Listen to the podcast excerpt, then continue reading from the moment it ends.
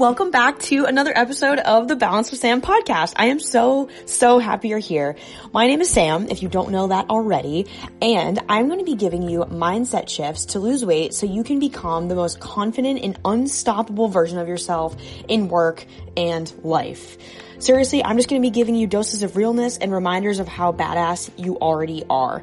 And so I'm really excited that you're spending time here and I appreciate you and love you so much. Now let's dive into the episode.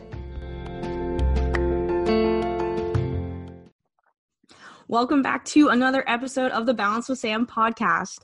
On today's episode, I have an incredible coach and new friend. His name is Matt Paetz, and he is located in LA, California. He is also a personal development coach, and I actually met Matt through my last group coaching program.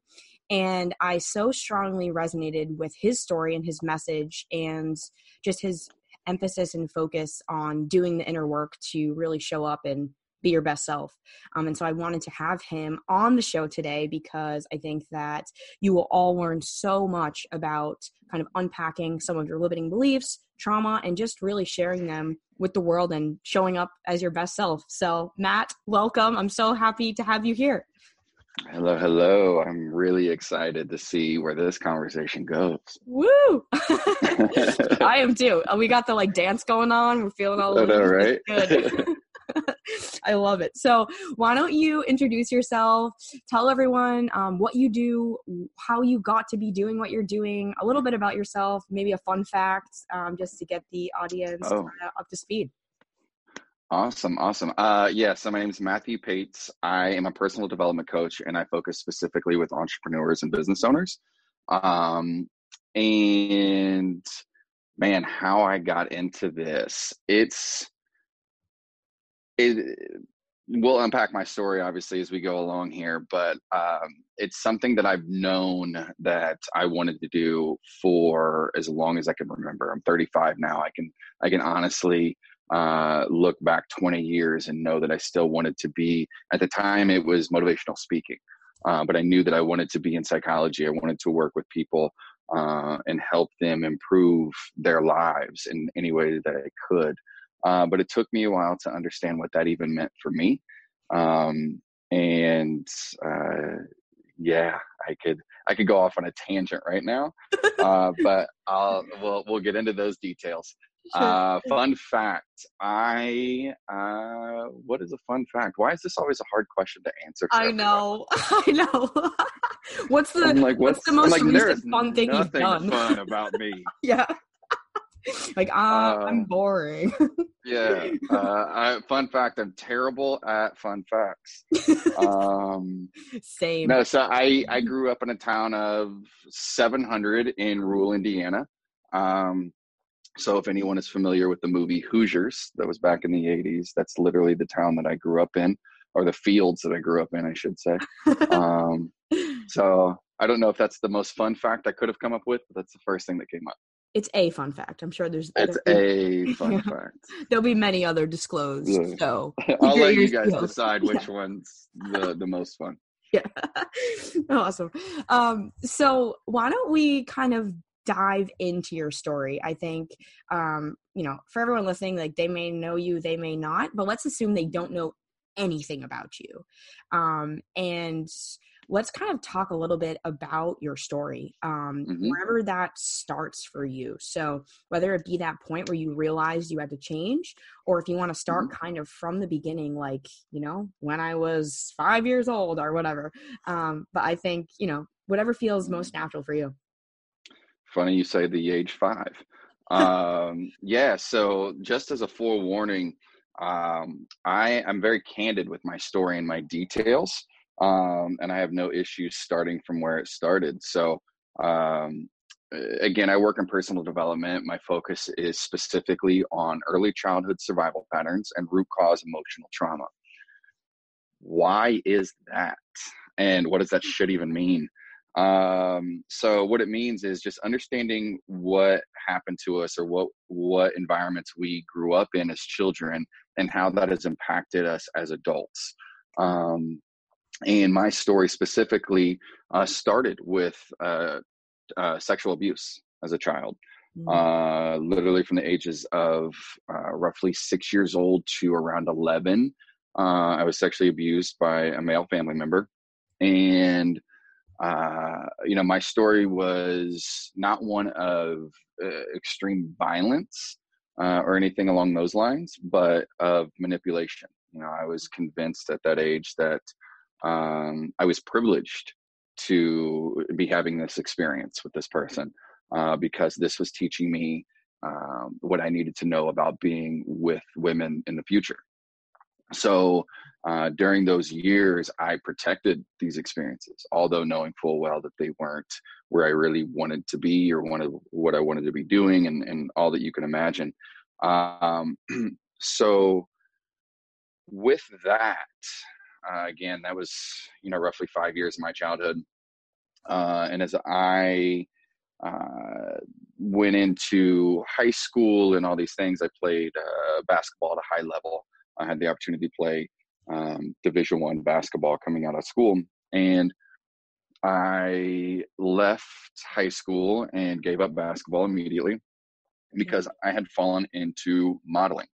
So I was modeling full time from the age of 18 to about 29, 30. Um, and that was significant because um, that was a business that I'd fallen into. You know, when I was growing up on a farm, uh, modeling was not what I thought I would ever be doing. Um, modeling with the cornfields. yeah, I never, I didn't think that, you know, I didn't grow up thinking I'm, I'm going to wear pants better than any man has ever worn pants before. uh, that was, those were not my career aspirations. Uh, but it's what I, I fell into. And uh, I did for 10 years. And, and looking back on it, uh, I'm extremely grateful for uh, that experience for many reasons. But um, the ones that I think are the most significant is it forced me out of uh, an environment that was familiar, out of a uh, an upbringing, a mindset, a cultural uh, familiarity, and I immediately was thrusted into uh, traveling the world by myself. And this was extremely significant because I realized several things uh, during this period, which was you know, things that uh, make up our foundation as a human being, our psyche, our identities, um, our belief systems, all of these things. Uh, I realized through traveling, so much of it was um, dictated by your uh, geographical location as a child, mm-hmm. like where you actually grew up. Yeah. You know, uh, when I was traveling through foreign countries and, and having conversations with people uh, from all different backgrounds, I realized like, oh, had I been born here, that would have been my norm. Norm, yeah. Right. Like that's what I would have under. That's how I would view the world if this is what I was taught. Mm-hmm. Um, so I quickly started to challenge my own upbringing, my own uh, beliefs on religion and um, you know, cultural right and wrongs and in all of these things. And I began to, uh, that's really when I began to explore my own conditioning, you know, without even realizing that's what I was doing at the time. Yeah. Um, but I, I recognized that uh, there was no one way uh, to sure. do something, no, no right way per se to, to believe in something. Um, so uh, yeah. Yeah. Uh, uh, long. Yeah. I mean, I, I get kind of. Uh, it's funny when I think back about my story. I realize just how layered it is. Um, because naturally, when you're in it, it's just you're just in it. You're doing yeah, your thing. happening. Yeah. Yeah. Um, yeah. Can so, I can I interrupt and ask a please. ask a question about kind of what you talked about so far? So mm-hmm. the um the switch right from kind of leaving basketball behind um, uh-huh. and even before that right like before you kind of went into high school uh-huh. that that trauma that you experienced right like when you were being sexually abused mm-hmm. did you even like did your intuition at that point when you were age 6 7 8 9 10 11 right was it like kind of pinging you like this isn't right like what was that conversation going on in your head like like, was oh, it? Oh man. Um, to answer, yes, uh, I can remember distinctly a couple of moments um, where I knew that this wasn't um, okay, this isn't what I wanted to be doing. Um, and but at the time, uh, I mean, I something else. Um, I was um, so there's a sense of survival that uh, takes over. Um, so you begin to you know do things that regardless of your comfort or desire, um, which is extremely common in most cases of um, any form of physical or sexual abuse. Uh, you know, it's survival over desire, quite literally. Um, and it's uh, it's extremely fascinating uh, because if you think about so going a little bit deeper into what I do today, uh, one of the most interesting facts, and this is literally the foundation of the work that I do, is over 60% of what we believe to be true about ourselves and the world around us, mm-hmm. we learn by the age of six. Wow. So I often ask people that I work with, you know, would you ever take career advice from a six year old? because you are. Or would you ever take marriage advice from a six year old? Because you are. And what I mean by that, it's it's the patterns of which we develop during that time frame. It's the beliefs we develop during that time frame that are uh, running the show today. Because the other interesting piece about um, that, you know, that time in our lives is we don't have any. Uh, towards six and seven, we start to develop um, uh, our abilities to think analytically. We have uh, to process information from um, multiple perspectives. Any, you know, basically between the ages of zero to six, it's all subconscious programming. Mm-hmm right? So everything that comes into our minds during that time, um, both taught or observed, we uh, we operate as its fact. It's 100%. There is nothing to discredit it, to challenge it, to um, uh, there's just no other option, which is is why things like, for instance, Santa Claus is so important to us as a kid. Right. Right it, that is quite literally it. Like we believe it is a fact because that is what we have been taught uh, or conditioned to believe during these years in which we have no other way of disproving or or challenging or, or we have no curiosity outside of what you know our our caregivers are, are giving us. Yeah. I remember when when my mom told me santa wasn't real i felt so betrayed and it mm-hmm. wasn't a, like i just remember i remember being in the front seat of her car and her telling me this at like i think it was the age of like 10 or 11 and mm-hmm. feeling like wow i can't trust my mom now which mm-hmm. i made it mean something it, it didn't right but it's like you know that that is the same exact concept as us going into relationships now when when someone does something like that if you mm-hmm. start to not see things in like you were saying the like absolutes right like the mm-hmm. Either if someone does something then that means this. Mm-hmm. and mm-hmm. yeah i can remember those feelings of like betrayal almost or like you know trust yeah. issues because i was like well, mom you lied to me. Yeah it is. And as funny as it seems now as an adult when you look back at that time period you're exactly right. And eh, you experienced betrayal. Right. Right? Like we all have. And you know that's why so many things um, you, you uh, going into the, the trauma conversation, you know, a lot of people, uh, when talking about uh, emotional trauma, they, they treat it like a competition, right? Where one side of it says, um, oh, you know, you don't know anything about trauma. You've not been through what I've been through. Mm. And then the other side of the competition says, oh wow i've not gone through half of what that person has who am i to feel this way right.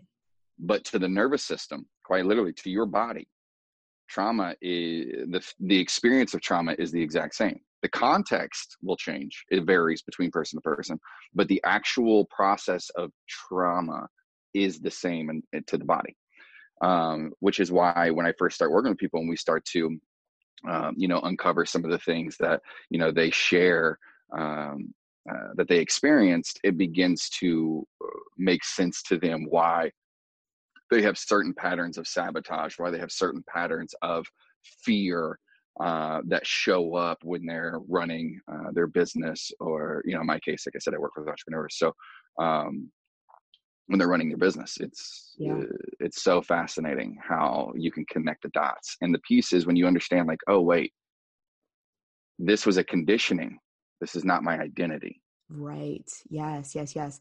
So for people listening, if they they're like so lost right now, they're like, what does that even mean? Like what is emotional trauma? What are my uh-huh. beliefs? Uh-huh. Like could you maybe talk about some of the things you most often hear from clients or yeah. people that are like their conditioning or, you know, like what you do uncover and unpack for people so that they can mm-hmm. stop the sabotage? Yeah, absolutely. So uh one really quickly trauma is anything that overwhelms the nervous system. Trauma doesn't mean that it was something um, you know violent or catastrophic. For instance, winning the lottery is traumatic. Mm, okay. Getting so your first and bad. Good, but anything that overwhelms the nervous system. Right. You know, uh, losing your virginity is traumatic. Mm-hmm. Um, mm-hmm. Your first kiss as a teenager, traumatic. Uh, gaining your first client is traumatic. Mm-hmm right? You remember how that feels. Oh yeah. The first we just talked about it earlier today. said, yeah. The first time someone said yes, I want to work with you, and you're like, oh shit, what, what? Hold on, yeah. what? You want to do what? uh. and, yeah. Despite the fact that you know you've worked so hard for so long to get to that place, and that's what you wanted. So the biggest thing, you know, obviously the stories may vary from uh, you know person to person, but the biggest thing to understand about uh, conditioning more than more than anything else is your uh, your brain and your nervous system is hardwired to do one thing and one thing only. That's survive your mm-hmm. physical survival. And it's only concerned with surviving the immediate moment so the here and now. Yep. your brain doesn't and your nervous system doesn't give a shit about tomorrow. Right. In terms of survival because if you don't survive right now what is tomorrow Mm-hmm. Right. Which is why, you know, we have these conversations a lot. People are mo- more motivated by losing something they have versus never gaining something they want. Ooh, yeah. Yep. Right? Because you have no attachment to something that you want that you've never had. For sure. All, oh, man. But, some, but something That's that gold. Have, that was gold. Uh, Say that again for everyone. uh, what did I say? Motivated more um, by holding on. We're motivated have, more right? by holding on to something we have versus never achieving something we want. Yeah.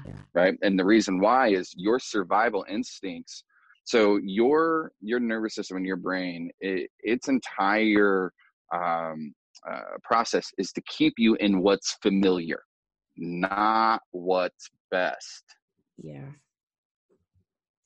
Right. And when you think about what's familiar versus what's best, what's best is, you know, your big vision, your goals, your desires to improve business, health, relationship, all of this stuff. Right. So I'll use uh, use a bit of my story to to make this more clear. So growing up, I one of the things that I've battled as an adult uh, was when I was growing up. We we didn't grow up uh, poor by any stretch. We you know my I grew up in a single mother home um, who she worked six and seven days a week um, to make sure that I had everything that I ever needed. So my experience as a child was not one of poverty, but I did witness struggle on a daily basis. Sure. If that makes sense. Yep. And you know, so growing up, struggle is what I was conditioned with. It's what was familiar to me. So as I started to, um, uh, you know, leave the nest, so to speak, and make my own money, what I found quickly was that uh, like making more money and, and finding stability was actually what was unfamiliar to me. So my nervous system, my brain says that's unfamiliar. We don't trust it. Mm-hmm so therefore um, when you when you think about when you think about this, it's so. And, and when it comes to sabotage, I would sabotage opportunities. I would sabotage. You know, I had a negative relationship with money because struggling financially was more familiar than never having to worry about paying bills. Right. So to the brain, anything unknown is an imminent threat to your physical survival.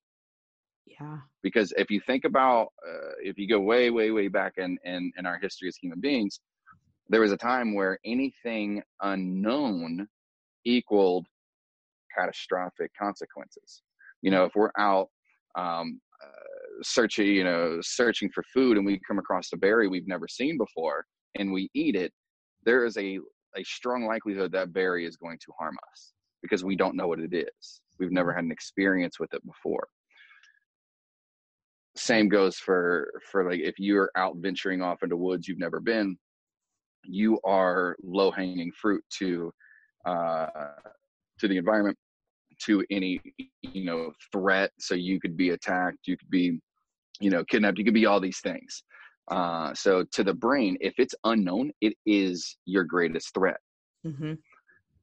How is this relevant to the conversation that we have today around purpose and success and living lives of fulfillment and all these things? Well if success for instance is isn't something you're familiar with then the very thing that you want most will become your greatest threat yeah. Oh man. Can we unpack that a little bit? That is that Absolutely. is a powerful, powerful statement. because it's it's oh. unknown. Mm-hmm. You have never had like for instance, um uh going back to uh my my my experiences, my conditioning as a child. So as I started to um, you know, I grew up in struggle. I'm also the youngest of the entire family, not just it's me and my sister as far as uh, uh, siblings are concerned, but like all my cousins, I'm the baby. Yeah. Uh, so I grew up in this environment of constantly trying to, uh, you know, fit in and, and be cool enough to hang out with and like do whatever, you know, they wanted so that I could, I could be included. Um, but what happened is I began to grow up and start to achieve individual success, be it uh, first in basketball.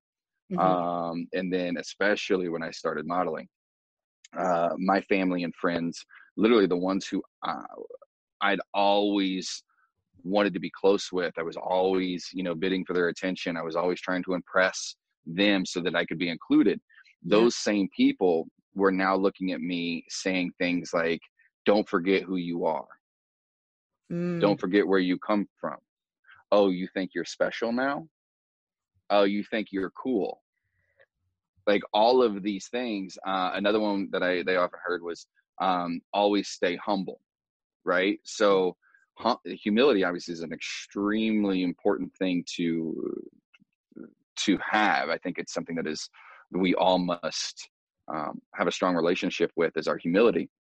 But the what I received was you're not allowed to succeed. Yeah. Right. So for me, success equaled abandonment. Because if I succeed, if I go beyond what is familiar in our family, I'm the one that gets abandoned. Right. Like no one will love you or like you won't be able to right. fit in with your own family or friends. Right. Like I start I started getting made fun of. I started getting picked on. I started getting, you know, whatever. Yeah. And they're saying things that to me didn't make any sense because I'm like, I'm doing the thing that you all told me to do, which was to be the best at this and do the best in life and like all these things. Like what now you're turning on me. Yeah. Right. So to to go back to how that that makes sense to the unknown. So growing up, struggle is what I knew. It's what was familiar. It's what was required to maintain connection with my loved ones. Mm. So things like uh, traveling out of the state, literally, uh, let alone the world. Um, you know, excelling in a sport that they they t- you know told me to be the best at. Like at a certain place, when I started to move beyond the familiar, which was what they understood, which is their levels of success or achievement, whatever that was, I became the threat to the family. Yeah. How did that feel? Like, when do you remember experiencing that for the first time? That almost like, I call it like the fear of outshining when you realize, like, oh shit, my mm-hmm. success is making others uncomfortable. Therefore, it's making me uncomfortable. yeah. Right. That discomfort means you you have one of two options. You either cut off those who you love to continue to achieve success, or you sabotage your success to make them comfortable. Yeah. Right. Which is, it's natural. Right. I have a logical. lot of experiments experience with the sabotage, which I talk about. you can say experiments. yeah, experiments too, for sure. Oh yeah, I know that life, and I know a lot of people listening are so familiar with their own sabotage well, yeah. tendencies. So, well, here's the thing: is is sabotage is uh, it's a survival instinct. Yeah it's not something that makes you lesser than it doesn't make you weak it doesn't make you um, you know broken as a human being. It's literally your nervous system making sure that you stay safe. Right. So the thing about human beings is we are not logical creatures with the ability to experience emotion. We're emotional creatures with the ability to experience logic. Yeah. Emotion you, is for I was going to say can you un, can you kind of talk about what that like how to understand that if it seems a little like too big picture, like a little abstract? Yeah. Um uh for instance our how do I what's a what's a good analogy right now? Um have you ever known better and not done better? For sure. All the time. Why? if you think about a moment, why when you're at that that intersection, what what feelings are you having? It's like yeah, it's like you're kind of you're torn. You're like, oh, mm-hmm. should I between should I do the thing I know I should do or or not? Right. if you're tor- if you could explain if you're torn between emotions, if you could identify emotions in that moment versus like uh, decisions like what emotions are you torn between and at that point it's like giving into the immediate uh satisfaction or like that you know the instant gratification versus mm-hmm. maybe like the long term goal or the mm-hmm. bigger picture mm-hmm. would you say fear exists in that moment oh for sure yeah so mm-hmm.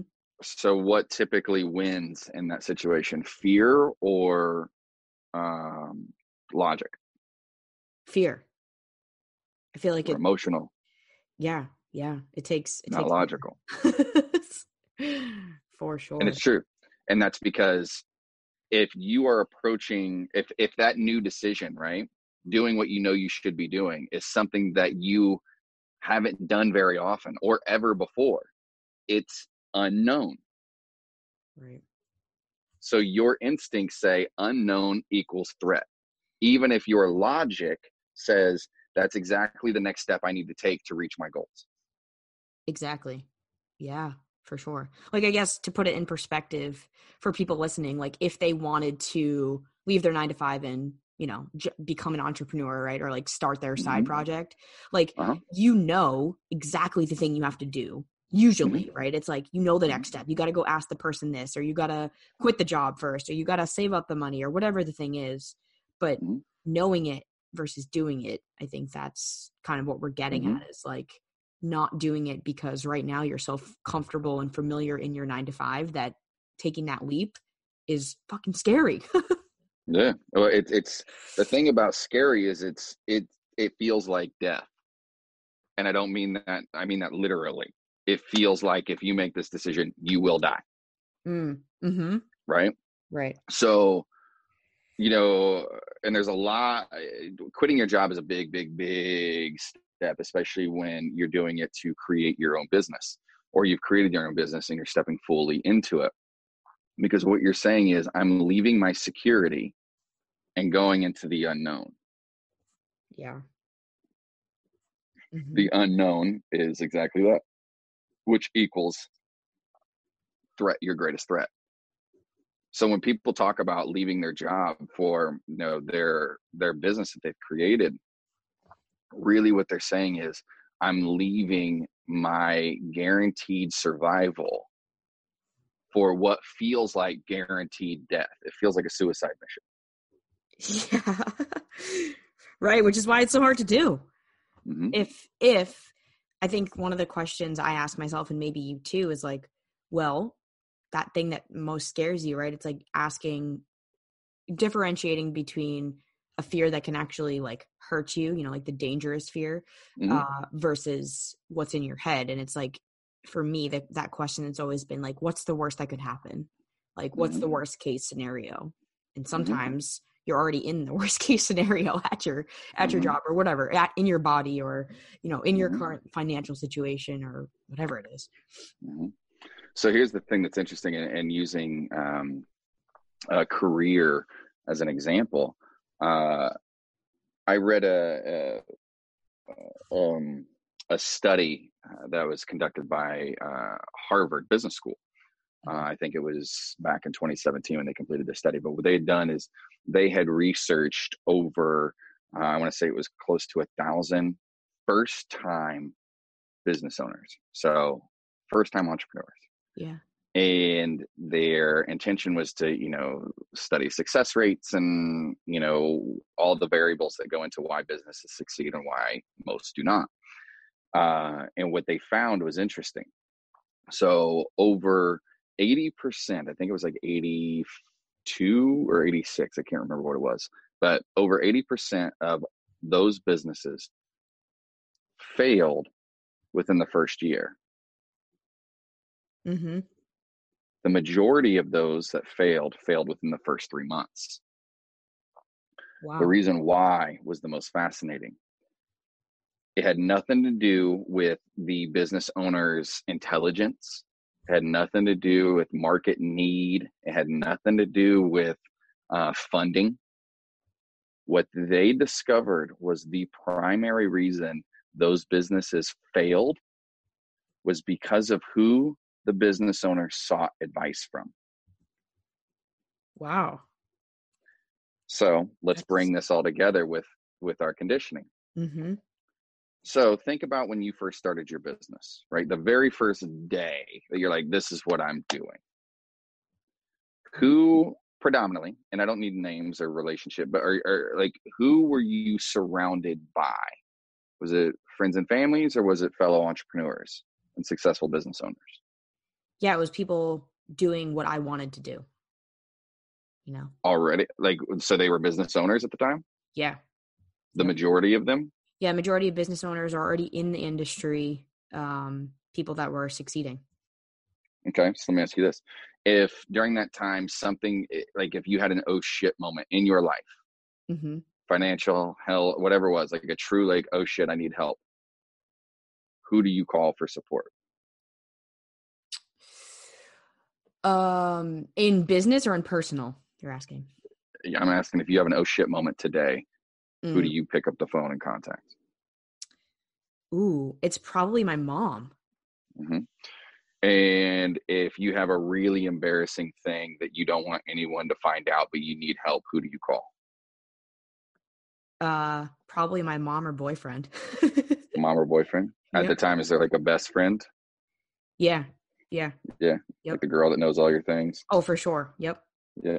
Are Uh-huh. they? Are any of them successful business owners? Uh, no. well, my mom is, yes, but my best friend, no. So I obviously we're we're digging a little bit into your details, but i i- when you think about the majority of your clients, right, the majority of people that we work with, when they first start their business, they are surrounded by friends and family. yeah. They're surrounded by the people that have had their back their whole lives. Right. So what would happen is now imagine the majority of us are those people are nine to five. Yep. They are conditioned to go get a stable job with a salary, with a with a, a retirement plan and insurance. Mm-hmm. So let's say your best friend, for instance, is who's always had your back. Like they're the ones that that show up when you're broken down on the side of the road. They're the ones that keep your deepest, darkest secrets. They're the one that have just always been there for you. So now you start your business. You have your first oh shit moment. You call your best friend. Right. What kind of advice do you think they are qualified to give you? whatever I want to hear, probably. Whatever they know, which is probably not that much about whatever the thing is that I'm struggling with. Yeah. Precisely. They care about your interests, but they're not qualified to give you advice into the into a space of entrepreneurship. Right. Because they've never been there. So the challenge is the first when people first start their business, they are surrounded by people they trust, not people that are qualified. Mm. Right. Which is why you have a job and I do. Precisely. they qualify it's people. mm-hmm. So, and that's why it's so important when you're beginning. The most important thing that we can do, and this is what I support my clients with, is like finding qualified support. And that, yeah, obviously that's what we do for a living. That's how I support them. But also, who is in their personal life? Right. You know, what, t- and this goes back to, you know, not yet, obviously, you're the thing, you're the sum of the five people you spend the most time with. Mm-hmm. Right. So we unpack that. But also, what are you consuming on a regular basis? You know, I know you work in, in health and fitness. So, you know, nutrition is, I think, a common topic in your world. For sure. Yeah nutrition isn't just what we eat. Right. Oh yeah. It's what we read. It's what we read. It's what we watch. It's what we listen to. You know, when you get into the conversation, when I talk to someone, I'm like, okay, they start having trouble. I'm like, well, you know, what what books do you read? Well, I don't read. Okay. What? Uh, let's go on. Let's make this really easy. Let's go on your social media. Who do you follow? What is your feed filled with? Is it gossip sites, news, and sports statistics, you're you're probably not consuming relevant information to your business then. Right. You know, is it your best friend's new baby's 512 photos since Saturday? exactly. Probably yeah. not relevant business information. So I quite literally help them filter their current environment so they begin to consume information and conversation that is relevant and supportive to the goals they have. Because otherwise because what you currently have right now is a product of the conditioning you come from. Right. If what you have right now is not where you want to be then the first step is first identifying what it is that you want right? Getting clarity around that. It's mm-hmm. extremely important but then tailoring your environment for success by understanding what you know what is qualified. You know who who's the business leaders that you look up to will start consuming their content.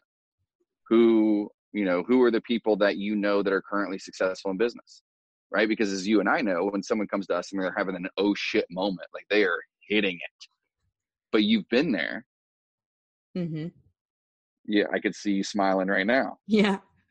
right? Yeah. Versus, you know, so you're like, I know what you're experiencing. It's natural. Here's the tools. I got you. Right. Like it's gonna be versus, okay. versus you go to your best friend with that same oh shit experience. What might they what might they say? Why are you doing this? Mm-hmm. Like what do you do? Like you're you're crazy. Like this shit doesn't work. Right. Right? Like so they're because they're interested in keeping you from feeling pain where we're interested in making you feel safe in the new environment. Yeah that is so powerful what you just said. Oh my god. Eh, you guys listen to what matt just said again your friends as much as they love you right? Like they want you to feel good even at the expense of your own growth right? Like that's what matters most. They want you to be happy. They want you to mm-hmm. feel good even if you're trying to step up right? Or level up or grow or you know lose weight or you know start a business whatever that thing is that may be uncomfortable or quote unquote scary. It's like exactly like what you said. It's surrounding yourself with people who are qualified for sure and getting mm-hmm. getting the kind of reassurance almost. It's like it's okay like i got you. Believe in believe in you know my belief in you. Borrow some of that until mm-hmm. you know you can you can believe in yourself enough to keep to keep the momentum going. The most addictive thing to any human being is the is what's familiar. Yeah.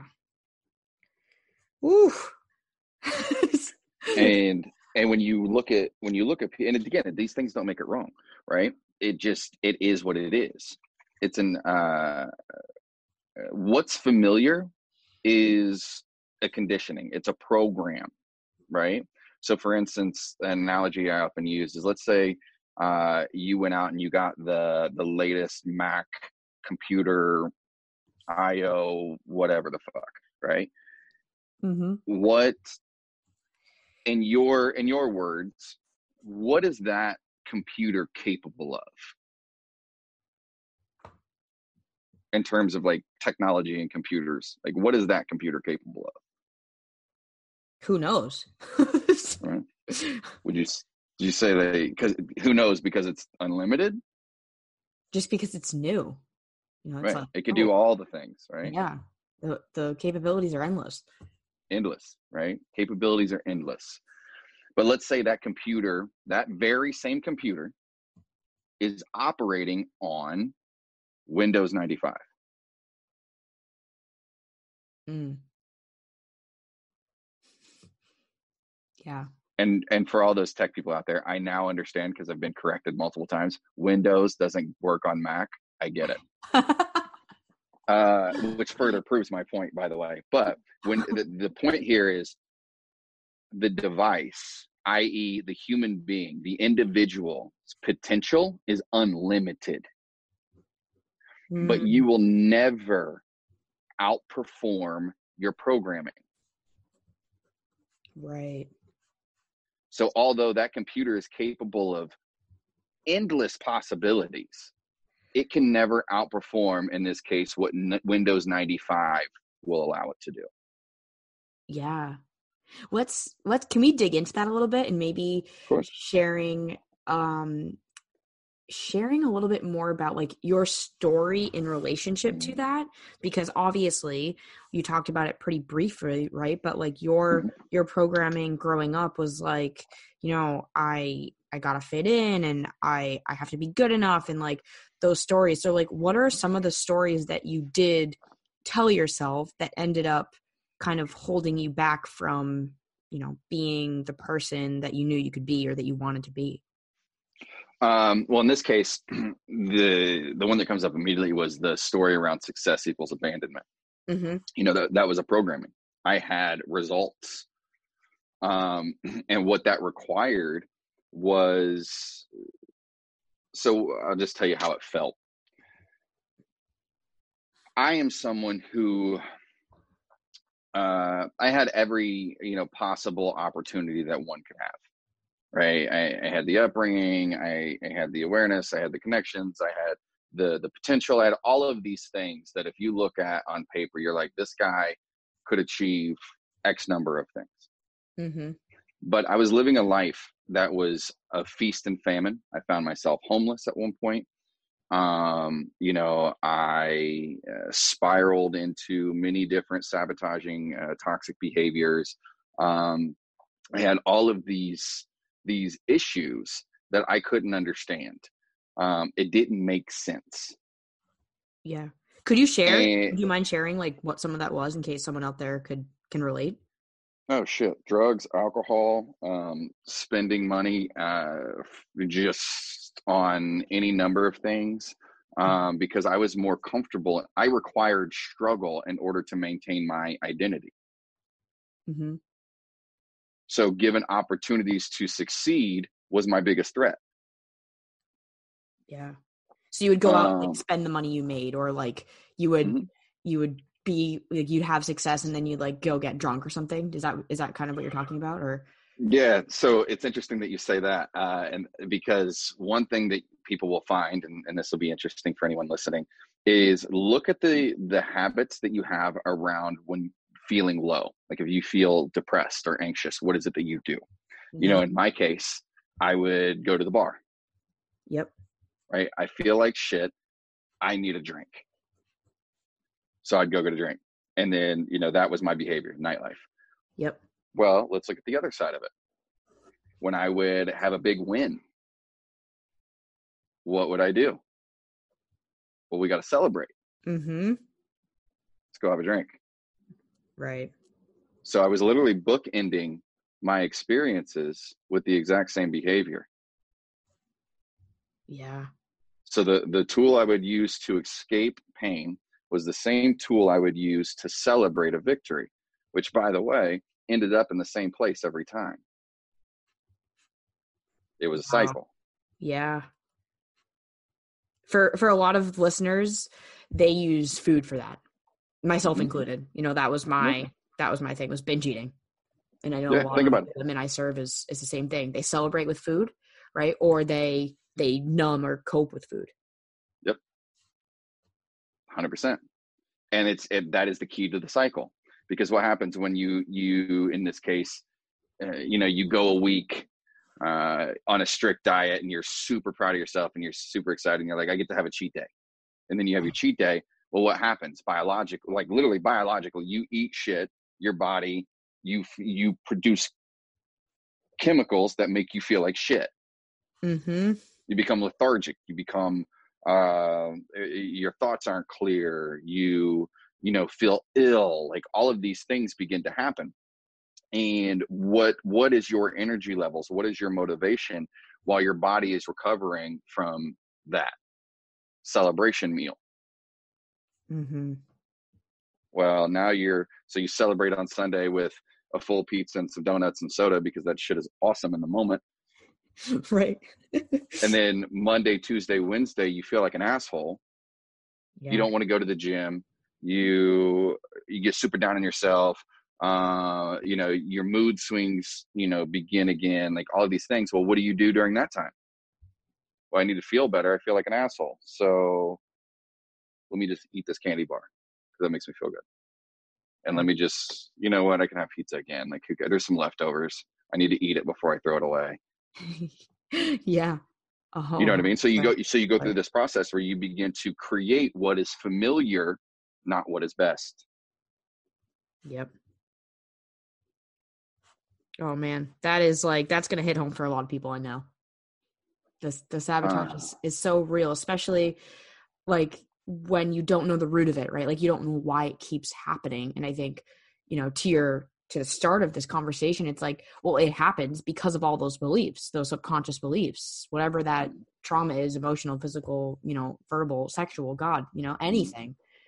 It's like, yeah. so going back i know i kind of dropped a bomb and i feel like we've we've distanced ourselves from the sexual abuse conversation and that's not what this is about but i want to close that loop For sure. you know for me um i it took me a long time personally to learn that my value was beyond my appearance and my ability to please someone physically mm-hmm.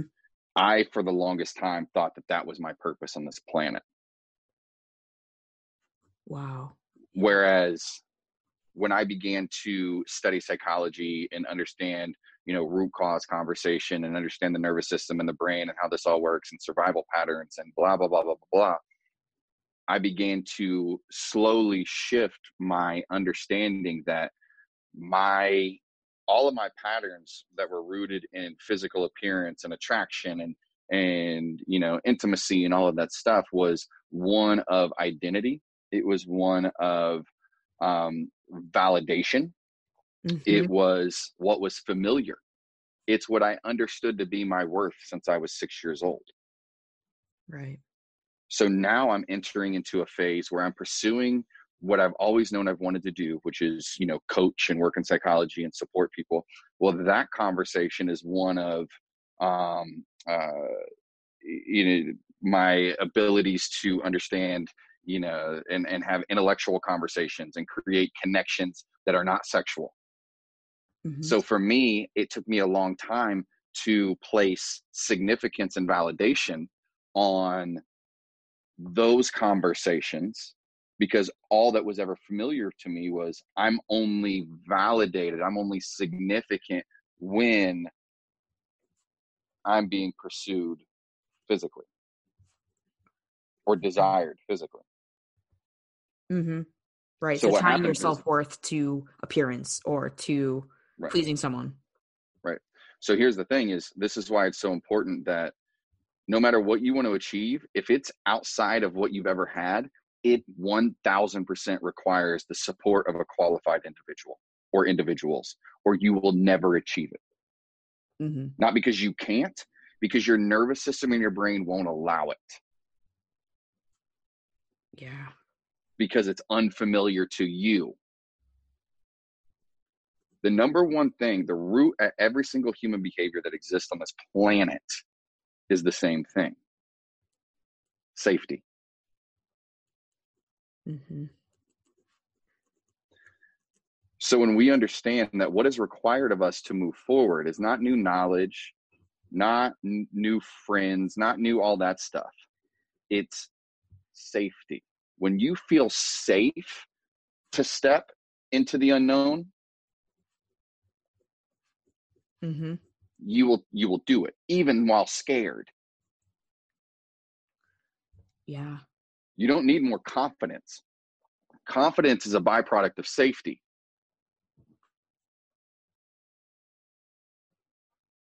Yeah. right? Right. Like, have you ever have you ever jumped on a call? You remember how fucking terrified you were to, to speak to a stranger for the first time about what you do? oh yeah. You're like, uh, uh. you all of a sudden forget how to speak. Yeah. So you step in with courage, you have an experience, and then afterwards you realize, like, wait, so I'm still alive, and my mother still cares about me, and my friends still will call me tomorrow, and uh, my house didn't burn down, and and it I'm wasn't so bad. Right. So what you're saying is, even though this was an uncomfortable experience because it was new, I'm still safe. yeah. So the more you realize and double down on tools of safety, the more you will move forward into the unknown. Mm. This is why, this is why the support of a coach uh, or a therapist or someone qualified is so important because it's just like if you and I were to go into the jungle today, right? If it was just me and you going into this jungle by ourselves, having never been before, it's probably going to be terrifying and we're not going to know what to do. Yeah. But imagine the experience if we were to go into the jungle with a qualified guide that Yeah. was born and raised in that place, Right. right? Now all of a sudden, the sounds are interesting when they tell you that it, that bird isn't a threat to your life, Mm-hmm. right? Or that you know that tree is really cool to like sit and observe because you know it's not poisonous.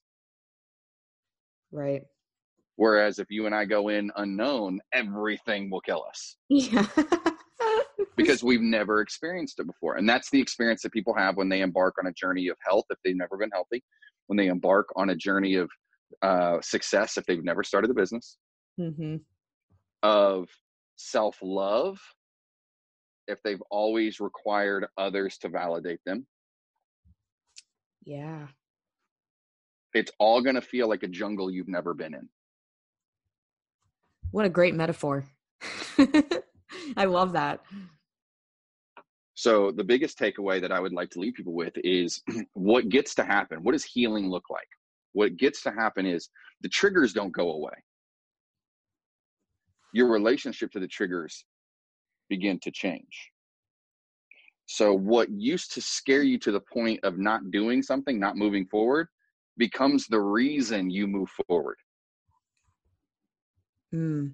Can you uh can you give an example of that for everyone listening? Um, yeah. So in my business personally, like I still struggle with reaching out and, and like organic outreach and this kind of stuff that you we often talk about in our space. Um, because I have this fear of abandonment, right? Like I don't want to offend someone. I don't want to do something wrong. I don't want to blah blah blah blah. Mhm. But now, you know, being at this point in the journey, I recognize that for every 10 people that ignore me or say no or fuck off, there's going to be one that this work actually changes their entire life. And then that person's going to go out and change 10 lives, 100 lives, a billion lives. Mhm. So now it's instead of like, uh, this is one way to reframe it. People stop at the first no because they're looking for, they need the yes in order to move forward. Well, what if we change the goal to you must get 10 no's in a row before you stop? Right. Yes. Like you have, You, to, you you have to fail or you have to, you know, overcome something in order to get the yes. Right. think about if your goal is I'm I have to fail 10 times in a row before I can quit. I have to get 10 no's in a row before I quit. Well, if you fuck around and get a yes on on call number 3, you got to start over Mm-hmm. because you got to get 10 no's in a row in order to succeed this goal. I love that. So and I might challenge my clients with that. You have to fail 10 days in a row in order to get fired of, off my client Yeah. roster.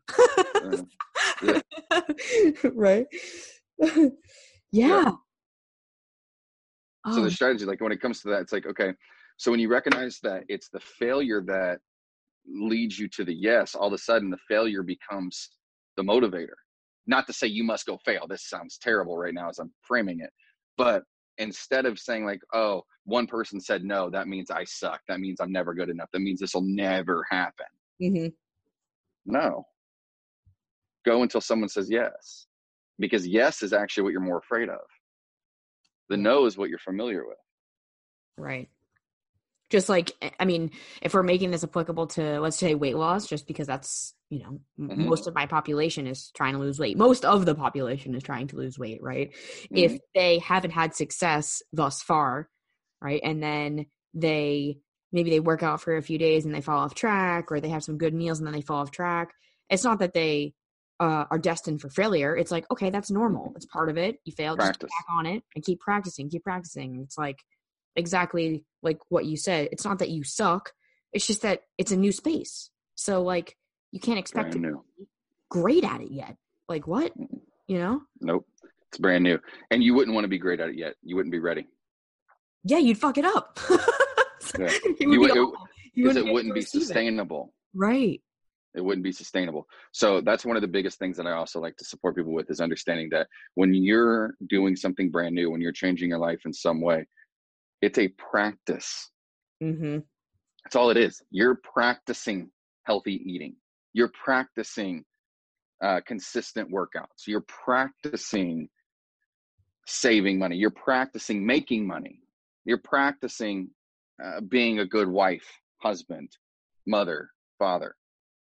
Yeah. And when you continue to say, like, I'm practicing, all of a sudden we look at our, our evolution as a craft that we get to hone versus a destination that we must achieve. Yes, I love that. It's like, you know, the the practice of yoga. That's the only the only like sport, right? Or like athletic thing where they talk about they talk about it like that because I think it's very intentional, Mhm. right? That you go in every day, Mhm. you show up, you're present. Part of the whole premise of yoga is presence and in that hour or whatever, 90 minutes you're doing the thing. And if we treated our goals, right, or our the things that we want as I'm practicing working on them, it takes some of the mm-hmm. pressure off too and it makes you feel a lot less like shit for 100%. making the mistake you know making mas- mistakes or failing or god the amount of times if we were to like write down all the failures versus success it's like there's a lot more fuck ups than than i could fit on a- Absolutely. on a piece of paper here Absolutely. And that's what I said, like when it comes to like consistency, you so let's say you're gonna go to the gym every day, you know, or whatever it is. Go to the gym and practice working out every day. That's all you gotta do. Just practice working out. And Mhm. eventually you're gonna find safety in the space. And the more safety you you find, the more you push yourself. right it's just a byproduct then then the outcome like the goal whatever say if it's to, to get in shape the outcome of that is eventually you just showed up and you did the thing and you practiced and then oh look at that you got really strong and you got fit only because The moment that feeling yeah Yeah, the moment every one of your clients find, feels authentically safe inside of a gym, they'll go every day. The moment every one of your clients feels safe sitting around a table of their friends and family and say, "No, I'm just going to have a salad and water," Mhm. they'll eat it every day. When they know that uh, you know they're safe to say, "I'm going vegan," they'll have no issues practicing it. yeah safety is the key to everything there's two there's two and there's always there's there's more keys obviously but that's the biggest one that's the foundation Mhm. so safety is the key and then courage Mm-hmm. Safety and courage. How did If- you if make that That's first that gets to be the new cycle. safety and courage? I love that. What was the first step for you that you took to gaining safety and courage in your own kind of transformation or stepping into that new story? Qualified support. Mm, When I knew that I was with someone that had been there before, I began to they became a mentor. yep. You want to change your life? Stop trying to make new friends and start making new mentors. Yep. I like to say, like, let someone else's hindsight be your foresight. Hundred percent. I love that. Yeah. I think I read that on a fortune cookie once, and I was like, damn, that is Yeah. powerful shit. That just that just I, I just got the visual of staring at someone's ass, but I'm in. hey, I'm not mad about that. I'm a. Let my hindsight be your foresight. Uh, Great. but yeah, seek mentors, not friends, and your life will change. yeah, then I think your mentors will be be your friends. You know, it's like Oh, funny how that works. Yeah. yeah, and you you talked quickly about like the environment, right? And and kind of letting go of things and adding good things into your life. And I think, you know, the people that are quote unquote above you, right, or have achieved the goals that you want to achieve, they will only want to bring you up. Right. So Hundred percent. they're going to encourage you. They're going to make you better. They're going to want you to succeed. Those below you or those who have not achieved that level of success yet are going to want to pull you down because that's what's comfortable. So I guess just acknowledging that though those people may not realize they're doing that for you as a listener like take the time to to do that audit in your own life and see like are the people in your life actually trying to bring you up are they encouraging you and supporting you and wanting you to make those leaps because they have faith in you or do they want to bring you down to their you know their level or what they're familiar with Hundred percent. And that's it's survival for them. If you stay in their comfort zone, they don't have to evolve. mm-hmm. But if you start to elevate above them, it exposes them, yeah right? Like be very mindful. Are you consuming conversation of gossip and judgment? Are you talking about things that you have absolutely no control over, complaining about traffic and you know the lines at Costco or wherever the fuck? yeah or do you spend most of your time talking about um, you know progress and next steps and breakthroughs and emotional awareness and success and the journey mm-hmm. right because once you start having those conversations you'll start to see those results yeah it's inevitable it's inevitable it's not if it's a it's a guarantee Yeah. I love that. Oh man, so much gold. Oh. so, okay. We kind of talked early story, mid story, and now you're your coach and where do you see your self going or like your potential now that you've kind of unpacked some of these beliefs and hmm what do you think is possible for you? truth be told anything. And what i mean by that is i'm no longer focused on specific goals as destinations but rather they're checkpoints. Mhm. I don't know where this is going to go. Yeah. i know that this is what i'm doing the rest of my life. Mhm. so this is my craft. I will continue to hone it every day. Where that takes me gets to be exciting. But i i don't i don't need to qualify like you hear a lot of coaches like oh i'm a six figure coach. It's one of my biggest pet peeves by the way in our space. Yeah. i fucking hate it. Why bank accounts don't validate your work Right. here's my goal i have a goal of becoming a six figure coach because when i serve a hundred thousand individual people that's when i'm a six figure coach Yes, I love that. That's what me and my partner Sarah that we work on the membership. I have a membership and Mhm. we talk about that all the time. Like we want to serve like 100,000 women. Like that's Mhm. that's our thing. And I guess that's exactly what you're talking about six figures, right? It's like Yeah. cool, money comes and goes. It's it's energy, you know what I mean? Like it's 100% but like s lives served, that's the fucking good shit. I know, I know, hundred percent. I know a lot of broke people that make a million dollars a year. yeah, that's that's exactly true. Oh man, so good. And it's the So when it comes to Mhm. when it comes to my business, that's exactly what I do. For instance, I just got approved. Uh, we start in 10 days, actually, for the first day on campus. Um, we have an empowerment program uh, called Empower Her. So it's Mhm. empowerment program for females in high school Mm. um, for the LA County uh, school districts, LAUSD. So we go into we go onto campus for the first time uh, on the 23rd. It scares the shit out of me Ah, that's so exciting. because it's unknown. yeah.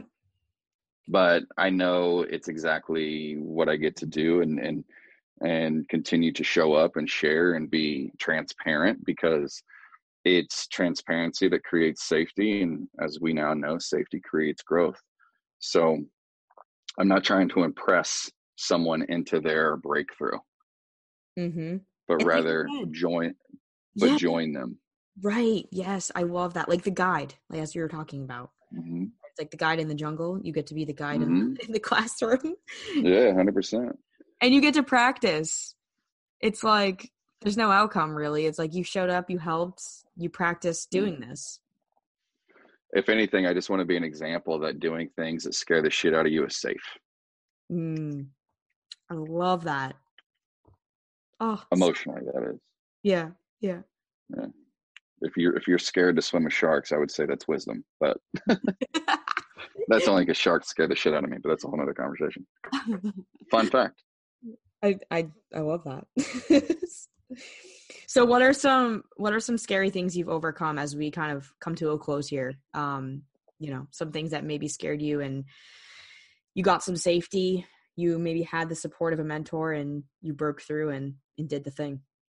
I mean, first thing to come up is I I shared my entire story to my entire family. Um, I had I had those difficult conversations. Um, I the scariest thing ever. I took full responsibility for my life. Yeah. That's the scariest thing I've ever done. Yeah. Is it still kind of hit you that that that's that you've been able to do that? every day because it's required every day. Yeah. The practice, hmm radical ownership, Mm-hmm. honesty. Yeah. And for you guys listening, Yes. if it's like anything in your life that you don't like, right, or that you want to change, you get to do that. But Yeah, most people have practiced radical avoidance. oh man, that was like my story from until the age of like 26. Yeah. yeah. Radical avoidance. And I think that comes back to to make full circle that avoidance, right, is just a sabotaging tendency. It's that 100% keeps you in the familiar. Yeah. You avoid the new because it's exactly that it's new. Even if the new is what you want. Mm-hmm.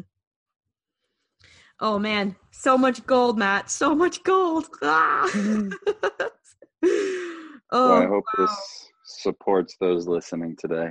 No, this has been so incredible. I think to to kind of dig into your story and for you to share what you've gone through and and also to give me and everyone listening some insight as to like why they are scared. It's one thing to be scared. It's another thing to understand why you're scared so that you can have someone help you walk through the fear, right? Or even start to coach yourself through that fear if, you know, if it's a small enough thing.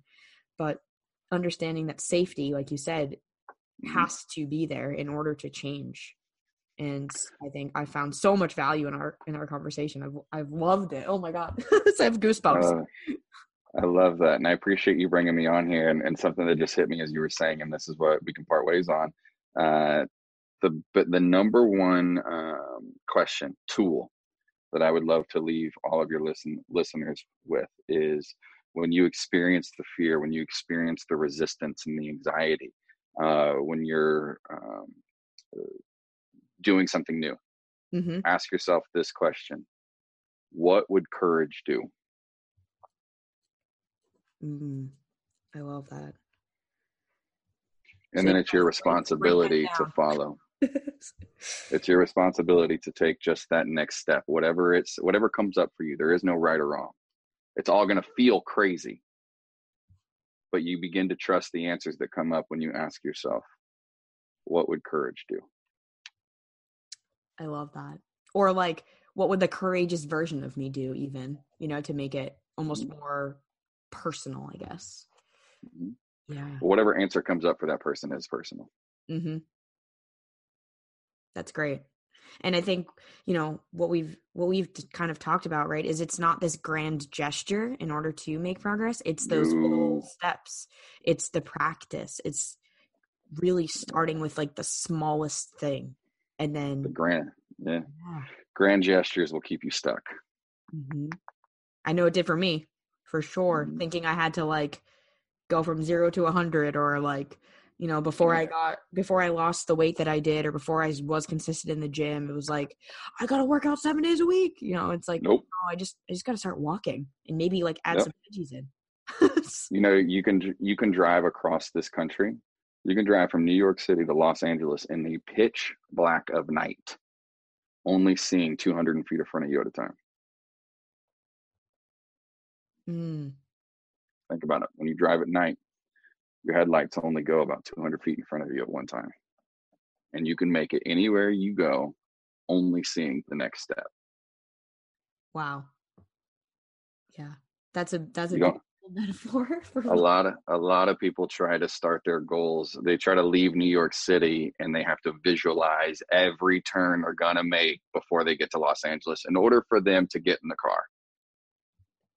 Oh man. that puts it in perspective. So start Mhm. small. You know? And you get to trust that, w- that all the questions you have, you'll know the answers when you get there. You don't have to know the answers to go. Yeah. Oh, I love that. I wish I could give you a hug. This is so good. Virtual hugs. Virtual hugs across the country. Boston, LA. oh man. That's oh so powerful. Thank you so much for sharing for just even closing with that with that uh analogy I think is just really helpful for for letting go of the need to control everything, right? Or to make this this big leap. It's it's not it's not that. It's the small that small practice. So thank you for that reminder. Absolutely. Um, before we head off, um, some closing funness. Um, Mhm. I'm going to ask you a few uh, just fun questions, um, and then have you share just where everyone can find you, website, Instagram, all that stuff, and I'll also put that um, in the show notes too. Perfect.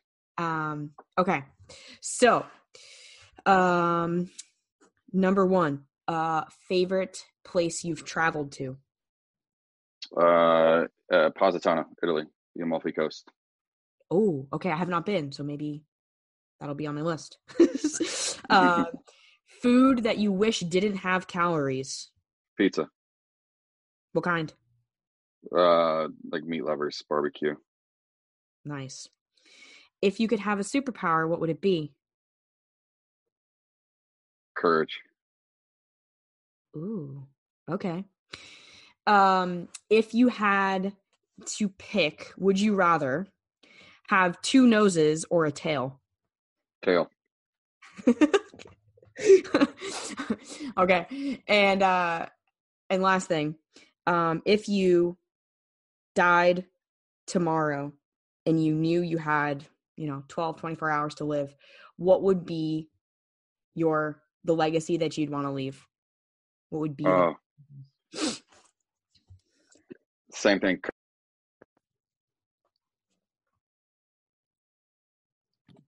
Oh, could you say it again? I think I just cut it out. Uh, same thing as superpower, courage. Mm. So take take the courage. Be be the courage. What would the Yeah. courage be? Courage. I love it. I love it. Oh, so great. Okay. Thank you for for uh being part of the round robin. Um where can everyone find you? Tell us Instagram, website, um anything you have going on that people can can go to. Yeah, the so uh, it's mostly Instagram uh, and website, but Instagram is where I'm most active on social media, which is just my name. It's at Matthew Paetz, uh, and then the website is matthewpaetz.com. Okay, awesome. And I will put a link to your stuff in the show notes so you guys go check Matt out. He's incredible. I really would encourage you to follow him.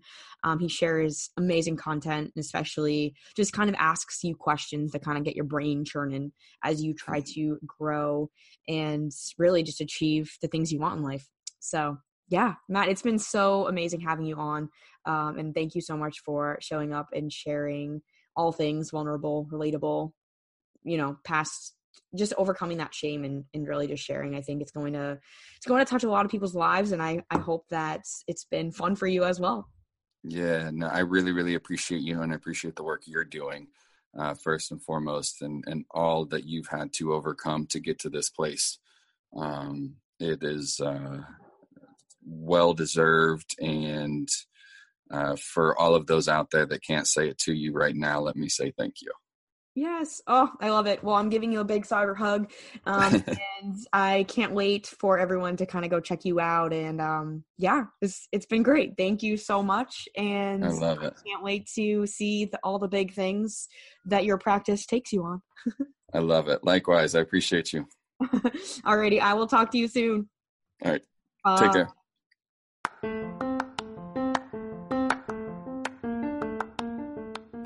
Alrighty, that wraps up another episode of the Balance with Sam podcast. Whew, I don't know about you guys, but my mind is blown.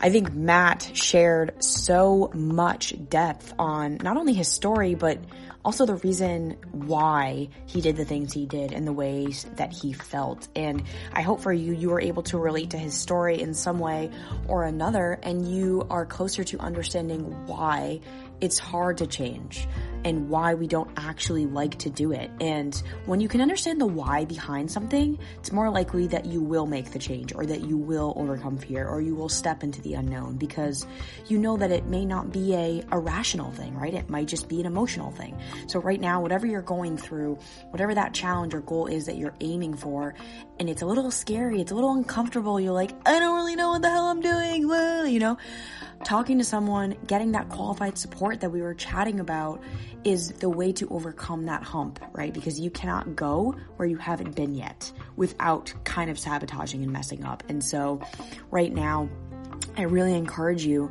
to do a deep dive into your life. Like, where do you want to improve and you haven't really made the effort to improve because you're scared or there's all these thoughts in your head, there's all these beliefs? Really get clear on that and then reach out. Send me a DM on Instagram, right? Send me an email. Um, get in my Fit and Free membership. This is how we support you is working towards your goals. I would love to have you on there and I would love to support you in any way that I can. So I hope this episode has been great. Thank you so much for Matt for being so damn vulnerable and transparent and sharing his story. It was a beautiful, beautiful podcast episode and I'm very inspired by him. And also, I hope that you guys are inspired too to go out and use your struggles as your strength. I love you all. Thank you for being here and please share this with a friend if it helped you. Pass it along and I will catch you on the next episode.